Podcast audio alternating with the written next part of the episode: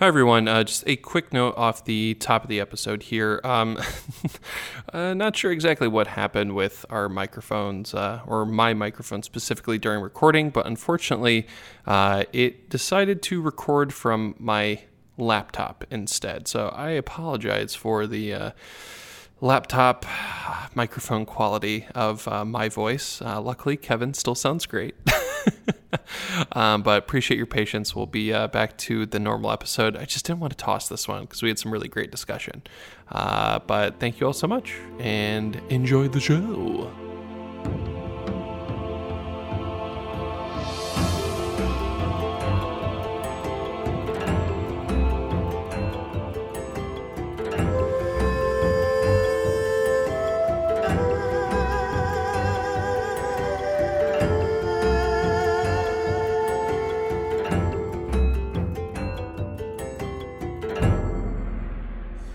Hello everyone, and welcome back to the Legend of Portalcast. I am Colin, your main host. Uh, we are a podcast dedicated to Avatar: The Last Airbender, Legend of Korra, and all things Avatar. And today we're going to be focusing on that second of those two, as we are going to be discussing Episode Nine from Book One of Legend of Korra: Out of the Past. Uh, and joining me today is Kevin. Hello, Kevin. Hey, Colin, thanks for having me on. it's good to good to have you back on, and uh, good to get to catch up with you again, man. Absolutely, it's good to be back. I was so excited when you did your last news episode. I'm like, oh yes, it's back. Do you have a pretty good uh, rest of your summer into the fall and everything? I can't believe it's actually that time of year, but yes. I know winter is coming. Uh, oh, oh my goodness. Um, all right, so folks, we're going to be talking about, uh, of course, this uh, this ninth episode of the first book of Legend of Korra, um, and to kind of bring bring us all up to speed here, um, we're going to do a quick recap of the previous episode. Um, so last time, um, when extremes meet, uh, Korra decided to confront Tarlok um, after he imprisoned. Uh, her friends because they went down. Uh, there was a huge kind of tense uh, clash after uh, some non-benders were being corralled because they said they were equalists, even though their power was being turned off. It was a pretty ugly situation, um, and uh, unfortunately, uh, Korra's friends got arrested. She went to confront Tarlok, and they got into this like super awesome fight in his office. But then it seemed like Korra was about to win, and then Tarlok decided to bloodbend, revealing his identity, and he spirits her away in a Satomobile headed towards the mountains. No one likes it when someone turns on God mode. Everyone knows. oh man, it's just like he was just like, all right, I'm gonna come in and stomp some pubs. it's just like it's actually like a level fifty, like level whatever person coming in. Um, so the first scene we've got is Tarlok's cabin, um, and it just the episode itself opens up with Tarlok bloodbending Korra into the cage, and every time I hear that sound effect for bloodbending, it is just so unsettling. It is oh god. I want to find out what they do for that sound effect. Like what is the secret sauce to make that just sound ugh, like so so rough. I don't know, some between like crunching a bug and like snapping your your uh your fingers. Like, oh, I don't know what it is, but it's it's nasty. um, so uh, you know, again, this is just kind of setting the stage as Tarlok throws her into this cage.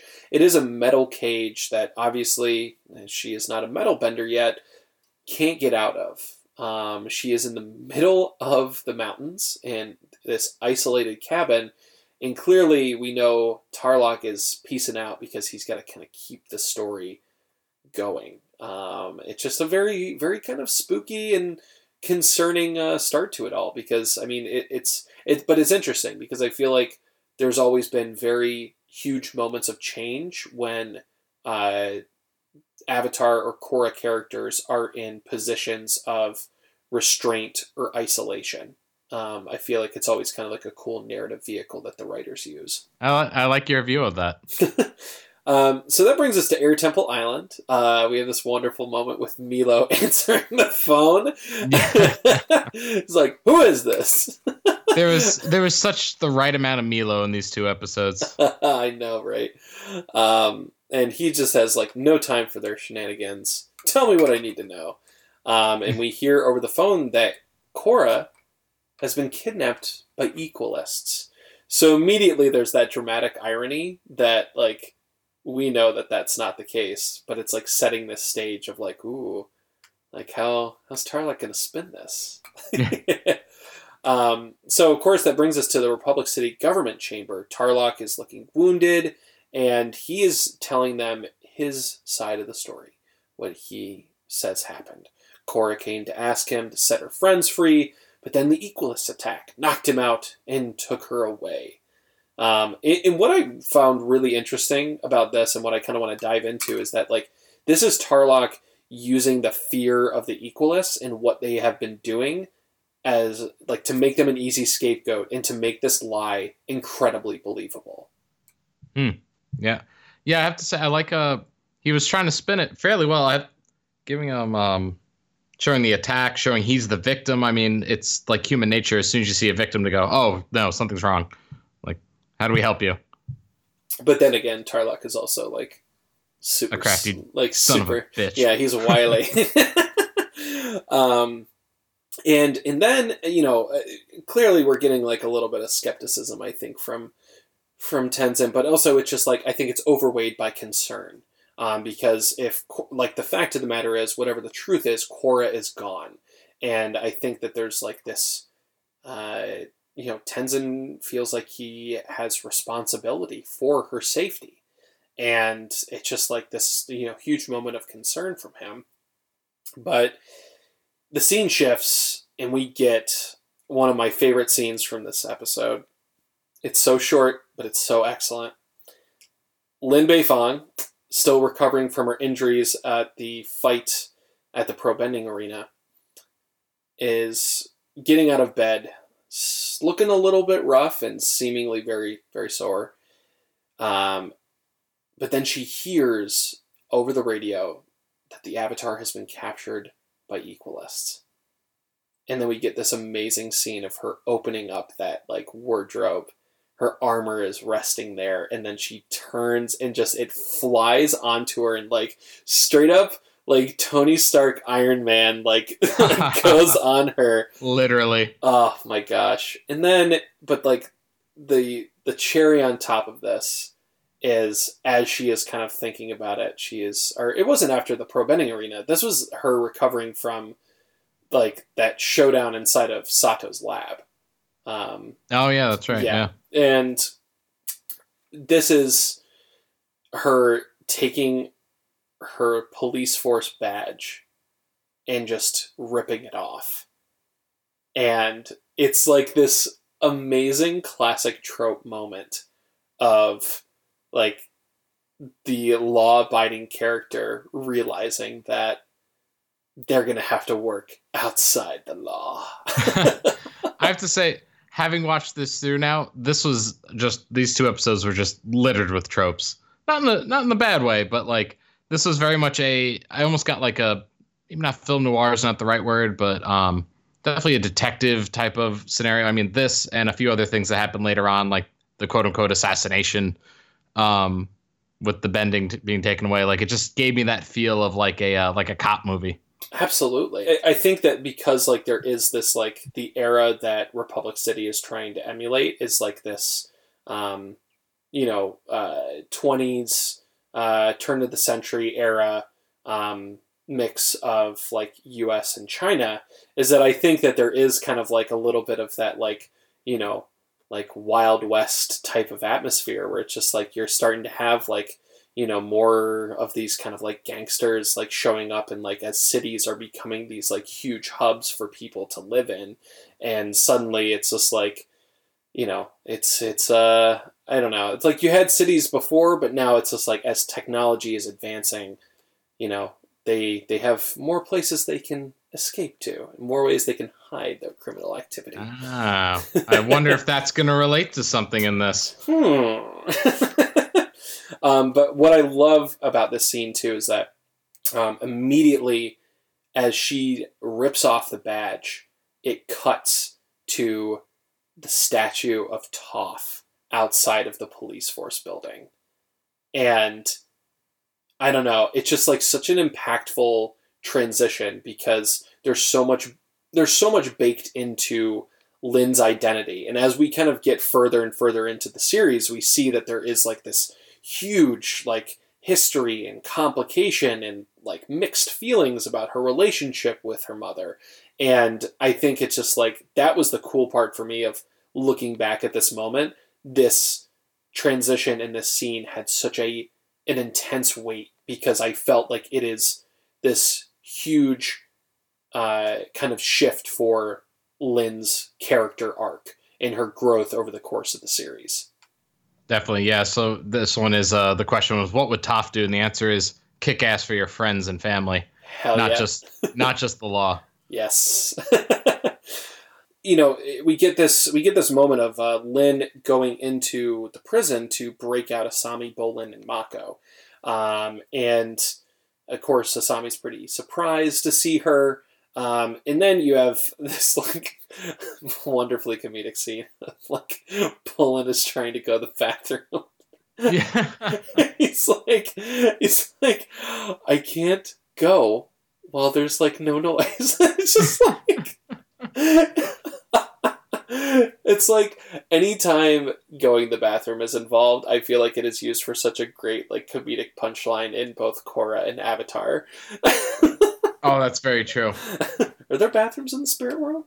yeah, that's exactly what I was just. As a matter of fact, there are not. um, so Lin busts him out, and we have this again. The little uh, uh, cap to this is Lin zipping up bullets flying with her metal bending.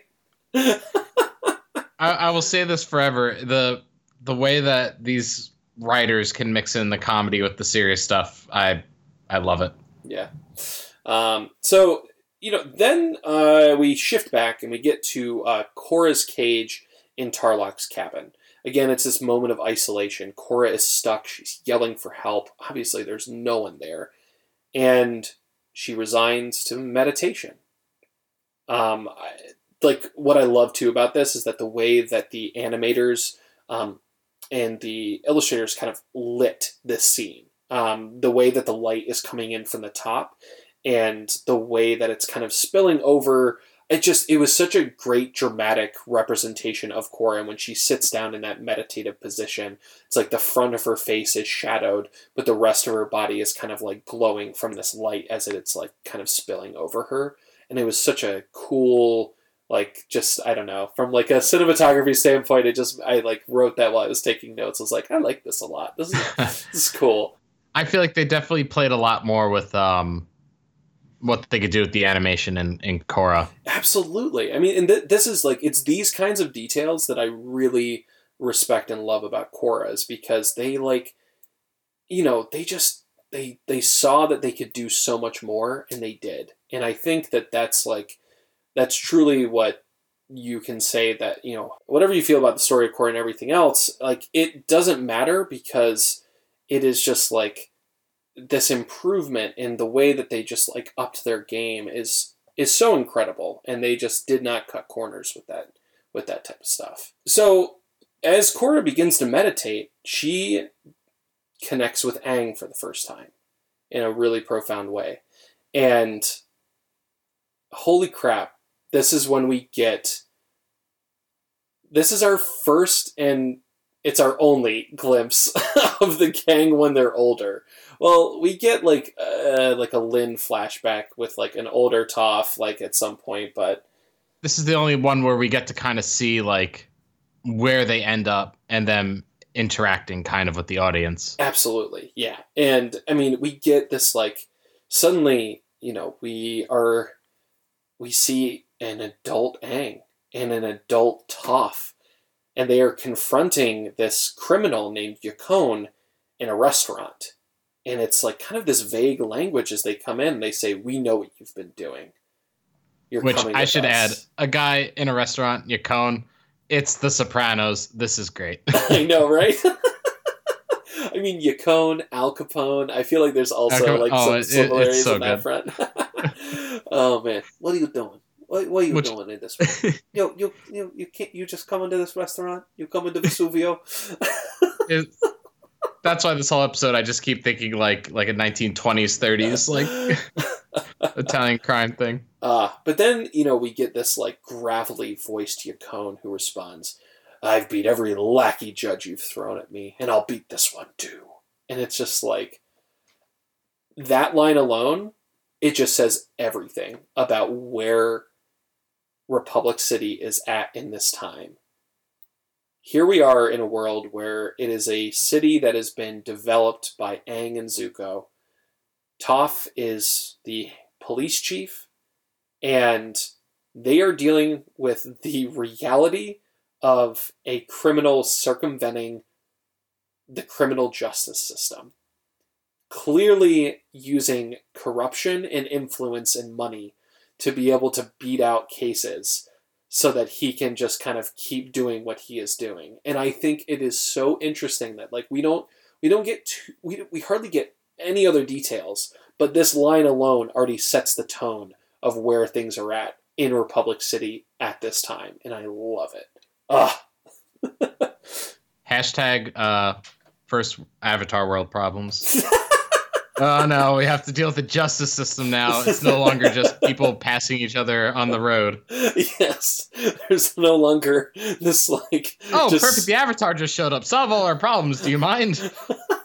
when we think about the criminal justice system of like Avatar Day, when they're like, "We will make you Exactly. face the criminal wheel of justice." it's like, what's that one? Oh, it's you're boiled in oil. oh my oh, how gosh. far Avatars come? Uh, um, so the scene shifts and it brings us to Air Temple Island. Um, Lin brings uh, Mako, Bolin, and Asami back to the Air Temple, and uh, Tenzin says that he wants to join them to rescue Korra and the Metal Benders. Um, because now they're just like saying like, oh my gosh, like we gotta go get Korra, and this is also the beginning of. It's my only kind of it was the thing that kind of bugged me about these two episodes, and we'll kind of see this as it goes on. It's just how heavy-handed Mako's like machismo like way that he is trying to like look out for Korra It is it feels just so extra, and I get it, and I think that it is very much a product of them thinking that they were only going to have one season and that they were trying to rush this relationship with uh, Mako and Korra. And just the way that he's kind of like lashing out and Asami's kind of giving that side eye and everything. I don't know. It just like. I I agree with you. I was I was thinking the same thing, and it's a two way street. I agree with the machismo of Mako and also the Asami forcing the oh my god he kissed another girl. Like it was that mix of the two of them where I'm just like we got it. Okay, yeah. he kissed Korra. He likes Korra. He doesn't know what he wants to do. This isn't you know um oh what the hell is it? Saved by the Bell. Like we got it. Like Zach Morris, you're a jerk and you don't know what you want to do. Like but you're right. It's like I, I I do give them a lot of credit for the fact that they thought they were this was it, and through the whole season they are kind of doing this whole is she isn't he kind of thing, um, and in the end they end up making sense of it. But they had four, they had three more seasons to figure it out. Yeah, absolutely. So the team decides to uh, make their way to the Equalist Underground headquarters. Um, Tenzin and Lin helping uh, the crew as they make a plan to rescue Korra and the Metal Benders. And it is again, it is just this is this is Lin badass mode because as they're like, where do we go? It's like, well, maybe we can. I remember this part, and then she's just like, tremor sense, boom. There's a tunnel that way. and Oh, this was like, this was an episode of just her taking no prisoners. yes, It was fan. Oh, it's just I can't wait till we get to the uh, the chase scene because that was just insane. Yes. Um, so uh, what's great, and you know what's what's really interesting too is like she's detecting like the clever like kind of mechanized entrances used to discreetly go in and out of the city, and it's just like um, the operation of it. And we'll kind of get into this more, but just like how extensive this is. Um, oh yeah, exactly. Oh. Like the platinum wall, like it's all things that have been like years in the making. You know that this had to have been literally building under the surface. Absolutely. Um, mm. But I like how quick Lin adopts and like her to uh, go to this. I mean, it comes up again a couple other times in this episode. Lin's ability to both do earth and metal bending, uh, bending seamlessly mm. is so cool to watch. Yes. When we get to her like unlocking the door from behind, I'm like, oh my god, this that's how you use metal bending in sense. Yes, yes, and that that's like what's so cool is that we get to see her. I mean, and then we get to see like the little tiny flourishes of her like zipping up Bolin's zipper. exactly. Just the little things where you know the control is incredible. um, so as they're in the tunnel, uh, Asami kind of confides in Bolin about Mako. Um, she's just like, you know, it seems like Mako's been acting weird, and Bolin tells her about Mako and Korra having this kiss. Of course, he doesn't really share any details, and all he says is like, ah, "I probably didn't mean anything." But come on, bro. He's like, bro. I'm over it now. Bro code. it's like, yeah, dude, he's over it's it. like Bolin. Like, come on, man. You gotta, you gotta also like look at it from Asami's perspective and see how she could probably be like very upset about this. And it's just, but Bolin is like he's so naive and innocent. Exactly. And yeah, like... his innocence is just. and I think like Asami also sees that, and it's just more of she's just like oh, Bolin. um, Not mad at you. Yeah.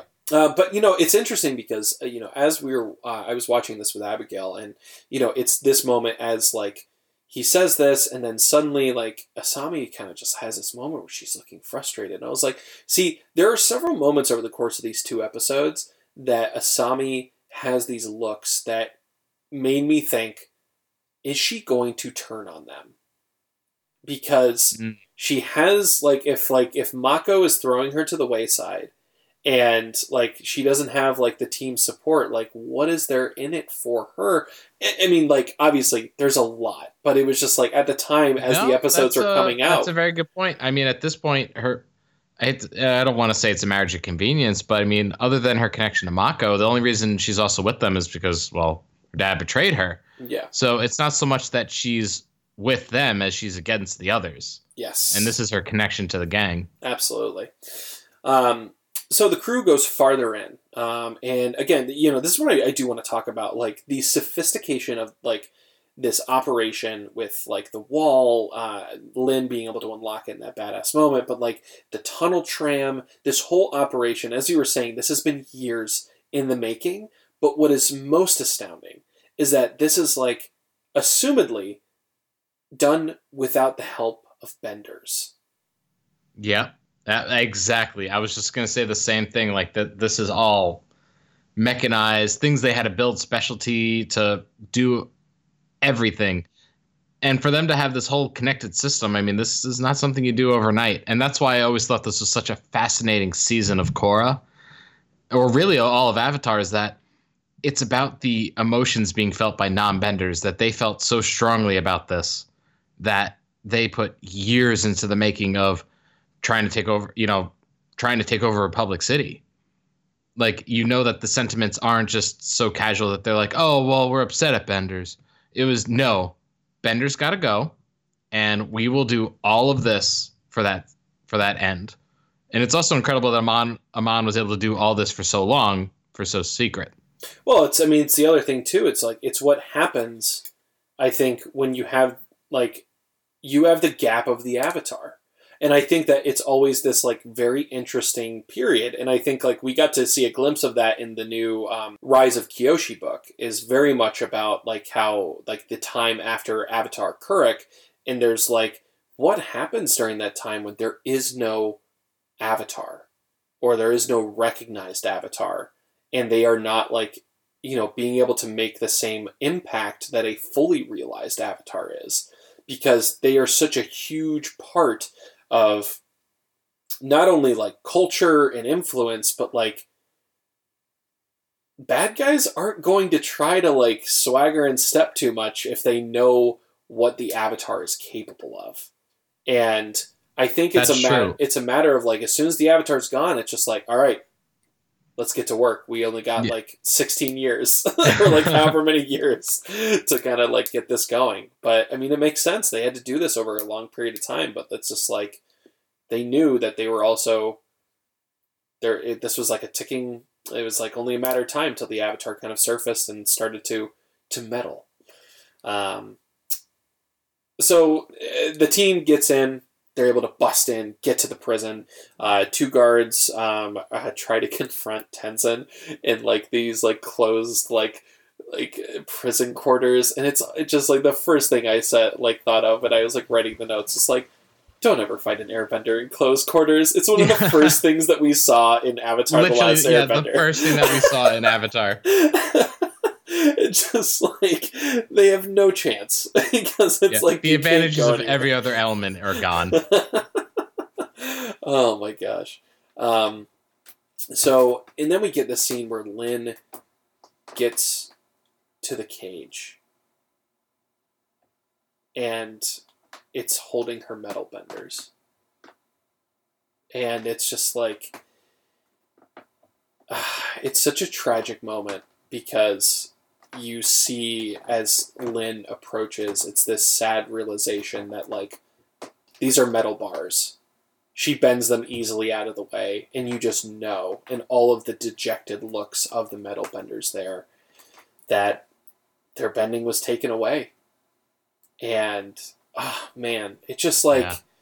it just it's such a poignant moment. And I think that especially from what we got to see like is in like in the comics with like how much like Toph like trained the metal benders and like how you know much time and energy was put into like getting them to get to the point where they could use their bending in that form effectively. It's just like not only is all of that wasted but you've like stripped them of this identity that they have like i, I was going to say the same. That's that's what got what that's what gets me so much in this season is the ramifications of what this whole taking away of bending and equalizing is this is almost like if someone came up to you and just like booped you on the head and like all of a sudden you couldn't podcast anymore. Like, oh god, you know, no. like, yeah, imagine how terrible of a world that is. Um, but just like it, it's the killing a person on the inside, which is what really got me with this. Is that Avatar kind of toys around with it in the in in their whole existence, but especially in these episodes of making the quote unquote death scene really just the scene of like killing the person on the inside. Yes. Where the you know, and it's you know, it's kind of funny that you know they go for the third eye when removing the bending, but to me, it's almost the same as almost like a gunshot to the head, which mm. is I think what it's signatory of, which is just going, I've taken this from you. Yes. Absolutely. And everything that was your identity, everything that was you, is gone. You're essentially dead. Mm. Mm-hmm. And this, and I agree with you. It's like that's like literally like metal bars that for them are just like to- used to be toys. You know, now they're imprisoned not only in the literally in prison, but in their own head, what are they anymore? After all these years of training and that was their identity, it's it's gone. Yeah. Mm. And as far as they know, it's permanent. Yes. So everyone escapes as the alarms are starting to go off, and uh, they hop on the tram to make their way back. And then it just has this like moment where it zooms in down the tunnel, and we see uh, Amon's lieutenant and the mecha suits and all of these equalists just like waiting for them at the end of the tunnel. And we get this brilliant move from Lin where she just like makes a ramp, sends the tram, and sends them flying through the ceiling and up and out and onto the street. And again, just like this is such a great like showcase of Lin showing the ingenuity and potential of earthbending and metal bending. Um, in a very like adaptive environment. And oh, yeah just ha- loved it. having thought of it there's several times we see kind of uh bigger forms of the advanced bending. Uh, so for her it's the metal and earth bending combined which is just incredible. And the fact that she like was like oh you know what i'm gonna do? I'm gonna launch it at, right at the rock knowing i'm an earthbender yes. Um but we get to see this also with um not to jump ahead but uh mako with the lightning which we mm. don't re- we haven't seen like the absorption and then re you know and then sending it off again and the uh, blood bending and then the anti blood bending like it's not only did we get to see advanced bending in this episode we got to yep and then the like uh, advanced form of even the advanced bending yes which is being able to use the metal bending with the earth bending, being able to use lightning bending and not just casually redirect it, but almost absorb it and then redirect it out. Um, and then not just blood bending, but blood bending multiple people and then anti blood bending. Yes. Oh man, so, so I love getting to see that. Yeah. So I love getting to see um, Beifong just just kind of nuts. yes. Um, it so, really was just a cop without the badge episode for her. Ah, it really is. Just like gotta go. Like can't be held down by the law. um, so we get uh, we go back to Korra with her meditation flashback, and we are back now at the trial of Yakone. Um, a lawyer presents an argument saying that many people have been coerced by Yakone through something that has been illegal for decades bloodbending. And we see this like reaction from everyone, and we see very clearly Sokka, the councilman, and just like all we had this, to see was the hair bun. I know that's all we needed to see. Um, and you know, Yakone's lawyer uh, claims that these claims are bogus because they all know that bloodbending can only be done while it's a full moon. That these accounts contradict these time frames. And I think it's so interesting because, again, it's like this is the knowledge that we know through the Avatar universe. And we saw just how difficult it was, you know, for them to bloodbend, you know, it's just like you have to use that full moon, like at the height of their power. But then it's just like, oh God. Like, okay, yes, this is a solid argument, but what if they're right? And then Sokka and the council come back and you know he says that you know over the course of my life I uh, came across very talented benders. In fact, I, I even bested a man with my trusty boomerang that could firebend with his mind. Shout out to Chris Hardwick who voices Sokka in this scene. He just delivers on that just classic like Sokka like it's like he's full of himself, but it's never so much where it's just like you think he's arrogant. You're just like, oh, Sokka. it's like some things never change. and basically, you know, Sokka makes the conclusion that, like, you know, we believe that Yakone is just one of these exemption, like the one of these like kind of uh, special cases that he can do this without the full moon, and they sentence him to life in prison. But then, Yakone lets loose, and suddenly we see him bloodbend Sokka, and then Toph, and then everyone, including Aang. Without even moving his arms in the form, his eye just kind of like expands. This I remember when I first saw this scene was like it was mind blowing to me the gravity of this situation that someone could do bloodbending like this on this level against seemingly two of the most powerful benders that we know exist in this world and completely incapacitating them. Yeah, that's I mean, I it was one of those things I started thinking about and I'm like, you know, I think before you accuse someone of being this all powerful bender, it's probably a good idea to take precautions 1st mm-hmm. yep. But then again, I guess they didn't realize how much he could bloodbend. They were probably like, oh, well, he could bloodbend a person, and we could take care of him if he does that. If we deliver this terrible verdict that we're telling him he's going away for life, so he has nothing to lose. Hence why um, Aang is there and Toph is there. Yeah, it's just exactly. like they're like, oh, we'll but it's fine. like one of those things I thought about later. I'm like, oh yeah, they wouldn't have expected that he'd be able to blend bed multiple people. Which when you see that, you're like, oh, that's not great. Yeah, no. And then he uh, incapacitates the entire room, uh, which is which is crazy.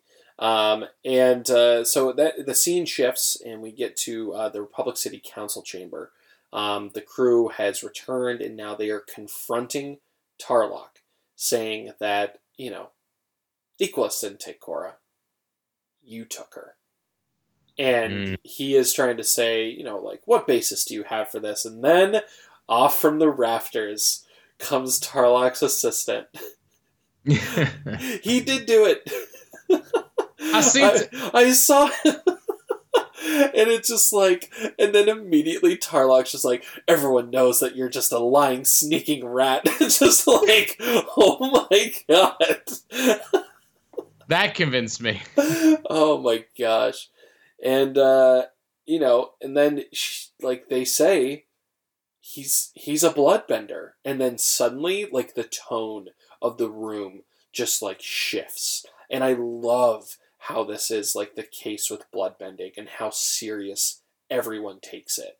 Because you know when they had that flashback scene they also said like he has done something that has been outlawed for decades.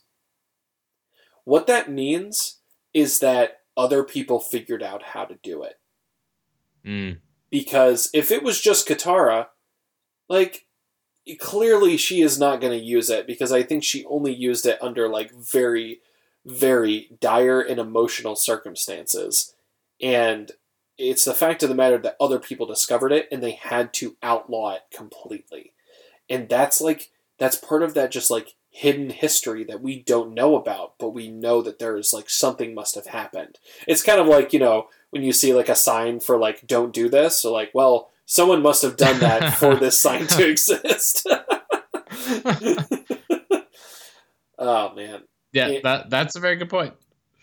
So the the tone changes and then tarlok is now put into a corner. And i love this as a character moment because like everything that tarlok has just been planning all of his chess moves have all been so meticulous and even down to like placing planting the evidence, telling the story, utilizing the fear against the Equalists, getting Korra up to a remote location in the mountains, knowing that no one's going to know where she is. Like, he has all of this planned out, but then suddenly all it takes is this assistant to turn on him and everyone turning against him. And he's put into a corner and he is forced to use his bloodbending to escape. He has to play his final card. And it's just it's like such a beautiful like downfall moment for him as a character because he's just been trying to do everything legitimately through like the means of government and through his position and now it's like he has to do the criminal thing in order to survive. Yeah, it's why I, enjoyed the way that they uh, had him bloodbend when Korra had him against uh, a hard place because it was one of those like once he played that card, that was it. Like there was no mm-hmm. keeping the genie in the bottle anymore. And like you said, it's like he was doing all this like years of effort, and as long as he played his cards right and he didn't have any meddling kids, things were gonna go fine. But then she shows up, ruins it, and now he has this rat of an assistant that who saves the day. they yeah. are the hero. um, and then the, sh- the scene shifts back uh, in such a fitting way. We are brought back to Korra's meditation flashback, and Yakone collapses everyone in the room, and he escapes, uh, gets into like this cart pulled by an ostrich horse, and is making his way through the city. But then Aang, get, Aang gets revitalized by the Avatar state for a moment, and then he starts chasing after him.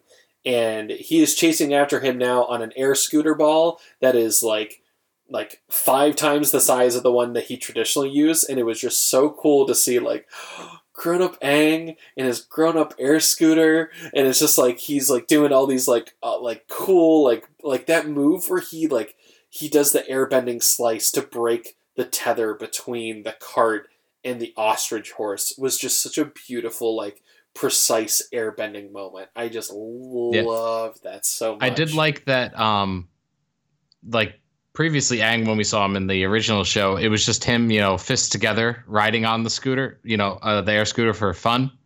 But in this one it's Aang in his like bending forms riding the scooter. Yes. It's like his supreme mastery now over the thing that he created. Yes. Is incredible. Oh, so cool.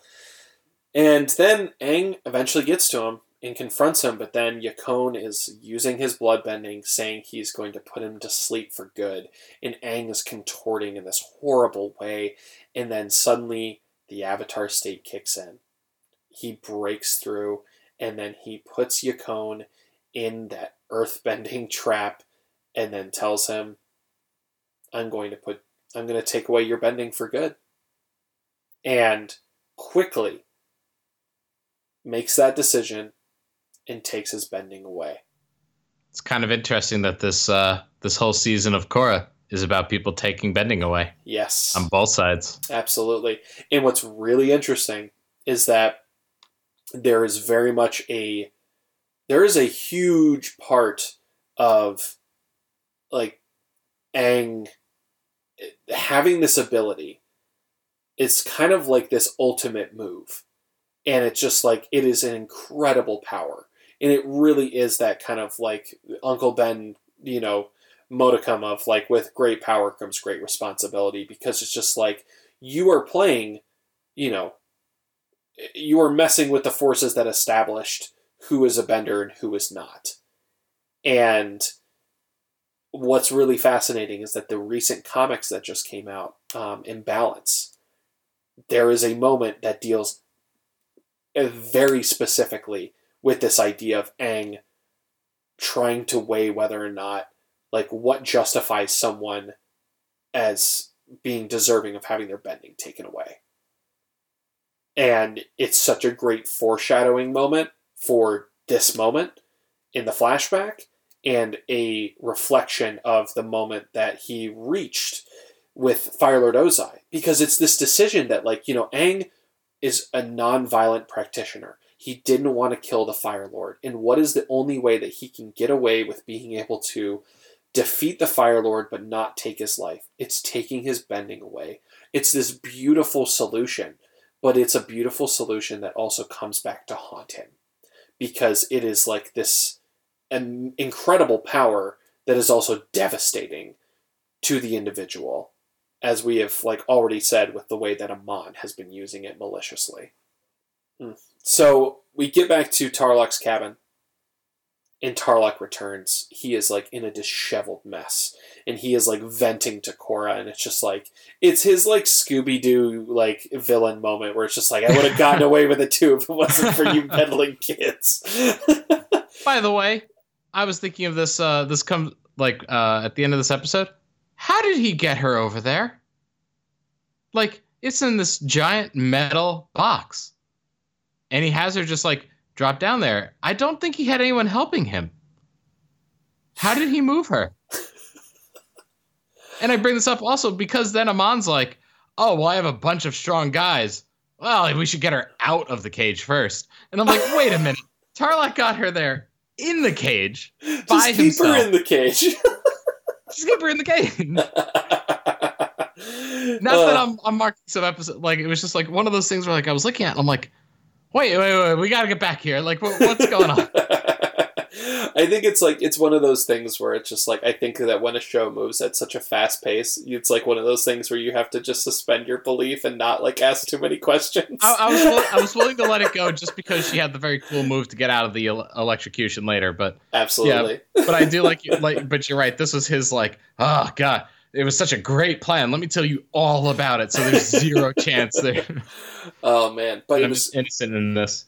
But with Korra making the connection and saying like you're son, mm-hmm. and like just this legacy of suddenly it's just like the the history now kind of playing into it and. Um, you know, again, the genetics of powerful benders seems to be established with uh, Toph to Beifong and um, Yakone to to Tarlok. So I'm like, it, they seem to be some establishing that powerful benders come from powerful benders for the most part. So yeah, her connection. That's why I'm like, oh, that's why she can connect the dots so quickly. It's oh well, he was that powerful. You're this powerful. There's only one way that can be. Mm.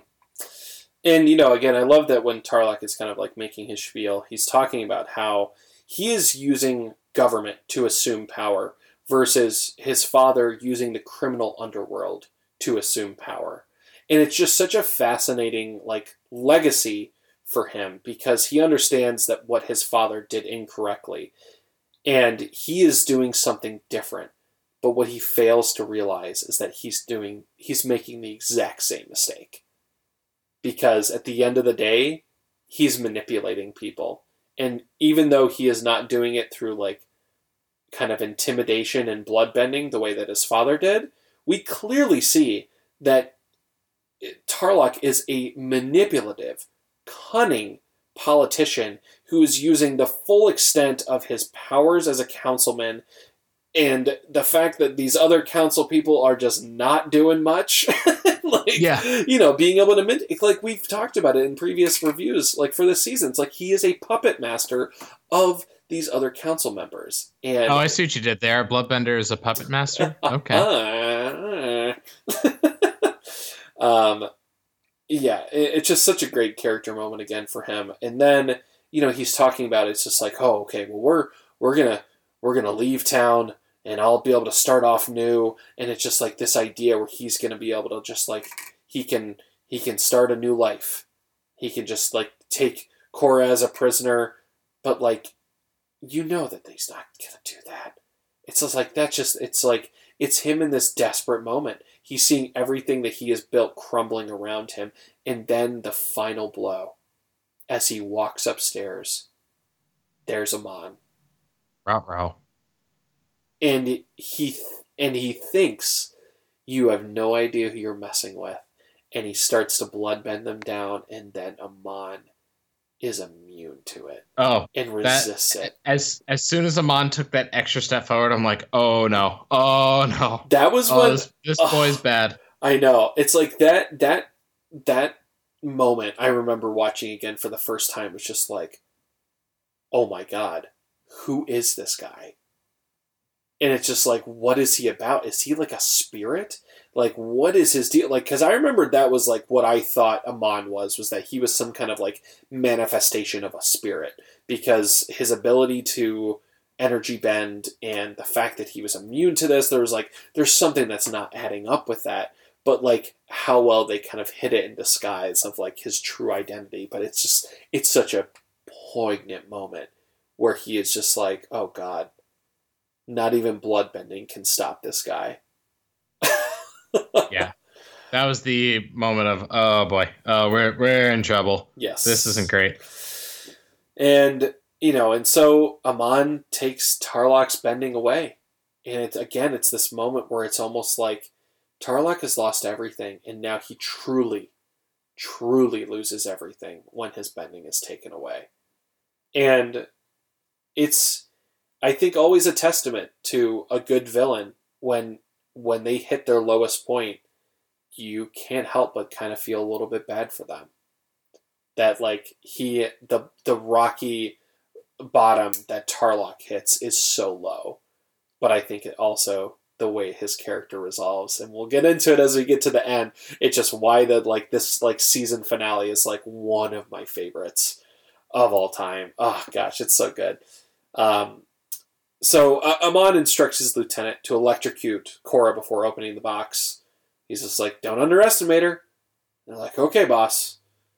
And you know, he, of course, Amon says this loud enough for Korra to hear Yeah. it. and she's like, okay.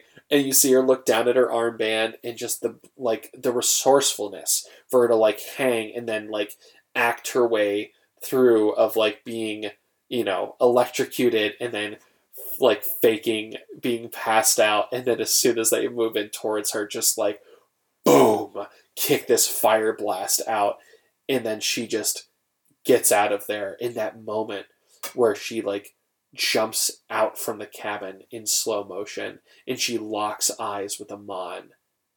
And it's just this like it's it's a moment where she's just like this is the worst place that I could fight him. And it's just like I gotta go. and she just pieces out. Um and uh Naga comes in to save the day at the very end. And so the episode concludes. So, overall thoughts on this episode, uh, revisiting it. As I was telling you before this, Collin, I haven't watched these episodes in some time, so I'm enjoying going through them uh, in order like this. And what gets me with this is that it was the I mean, the whole season of first season of Korra is a lot of action. We got to get to stuff. We got to get to stuff. This is it getting to stuff. This is all right. You know the characters now. You understand the history behind it, and now Tarlok, who were like, oh, that's bad. Like Amon was like kind of around, but we know he's a villain at some point. Now you're like, oh, Tarlok was bad. Amon is way freaking worse. And he has this anti bloodbending stuff. How the hell is someone going to stop him? And it's just like one of those, so like now we're, we're left at this episode, like, oh, shit. like, where do you go from here? Like, all right, Korra, how, how are you fighting this guy? bloodbending didn't stop him. Yeah. It just like raises the stakes continually. Exactly. Oh, man yeah, it's just uh, very very interesting. Again, we get to see kind of like the the downfall of Tarlok. I think that's probably one of my favorite parts about this episode. Um, and then of course, I think the uh, you know Lin stepping outside the law and uh, the meditation flashbacks. I mean, the, the, this was such a huge moment for us as fans because it was just like you're you're like we it's them it's it's the gang. It's a, like part yeah. of the gang, and you're just like you feel this just like warm sense of nostalgia, but it's just like it's so fleeting at the same time. Yeah, and, like you want you want to know how they got there. You want to know. You're like, oh man, they they did all this stuff. It's like, oh, I don't want to see the end and not like read the middle of the book now. but I think it's like it's it's so it, it's so well done by the writers because I think that like they don't. I, I think as fans, yes, we would have loved to see more and more of it. But I think from a writing perspective, I think it's just like you don't lean heavily on the past. And it's just like we hear Katara say that from the beginning. It's like this is your time now. It's like, you know, we're yeah. our our time is kind of past and you know, it's like time for you guys to kind of make this. And, uh, you know, but it's Aang communicating a lesson from the past because it's important and Korra needs to know because it's like, it's his legacy. And I think that that's what's the most important part about mm. all of this is that it's this idea of an avatar's legacy and how the next avatar has to deal with it. For Aang, yeah. it was the Hundred Year War. Roku's mistake of not being decisive with Sozin mm. led to the extermination of Aang's people and him having to fight this war against all odds. And, you know, we see in uh, Rise of Kyoshi, Kyoshi is dealing with a world where Kuruk, like, was carefree and did not really get involved with much and she has to deal with the ramifications of that. And there's always this idea of like, you know, what is it that the past avatar has to deal with? Uh, or what does the current avatar have to deal with that the past avatar kind of left for them behind? And it's uh, you know, it's at those times that they have to come in and like try to help them. When Aang was trying to figure out what his destiny was going to be, that's when yeah, Roku was Roku like, popped in, yeah, yeah, it's like it's time. And uh, I just think that the way that they did this and like the sepia tone of like the flashbacks was so fitting. Um, it felt very like on brand with Korra as a series and just so so good. Uh, all right, well uh, that concludes uh, our review of that episode. That was super fun. Uh, thank you, uh, thank you, Kevin, for joining me for uh, for this review tonight. It was wonderful. Oh well, thanks for having me on. If you know there's anything I like, it's having a drink and doing an episode of uh, this podcast. So there we go. What you, what are you drinking tonight? It was a well. Uh, oh, I'll keep this very pabu. It's uh, it's a probably a double, if not triple, shot of ramen. oh yes, good, good, good. All right, folks. Uh, remember, you can uh, uh, find us on social media at uh, Legend of Portalcast on Facebook and Instagram. You can find us on Twitter at PortalcastPod. Pod. And of course, listen into the websites if you want on our website at legendofportalcast.com or subscribe to us on iTunes and Spotify. Um, and if you're there, hey, leave us a review and a rating. Really, really helps. Um, definitely uh, um, helps kind of get the, the word out there. And uh, remember to also check out uh, Beyond Portalcast. Uh, it's the uh, kind of joint venture that we're doing with uh, Beyond Bending Podcast, where we're reviewing chapter by chapter the rise of Kyoshi. Uh, we've got a YouTube channel, and just want to do a quick shout out to all the folks. Uh, we just kind of launched that today um, when we recorded this, and the like the love that we got like we already had like several comments and the support and encouragement that we got from the folks uh, there guys you you're amazing we really really appreciate the love and support um, right out the gate for this um, we're so excited to be able to do this and uh, um, be on the lookout for next week we're going to be uh, going into episode 10 turning the tide of this book one of legend of korra but for now and let us leave.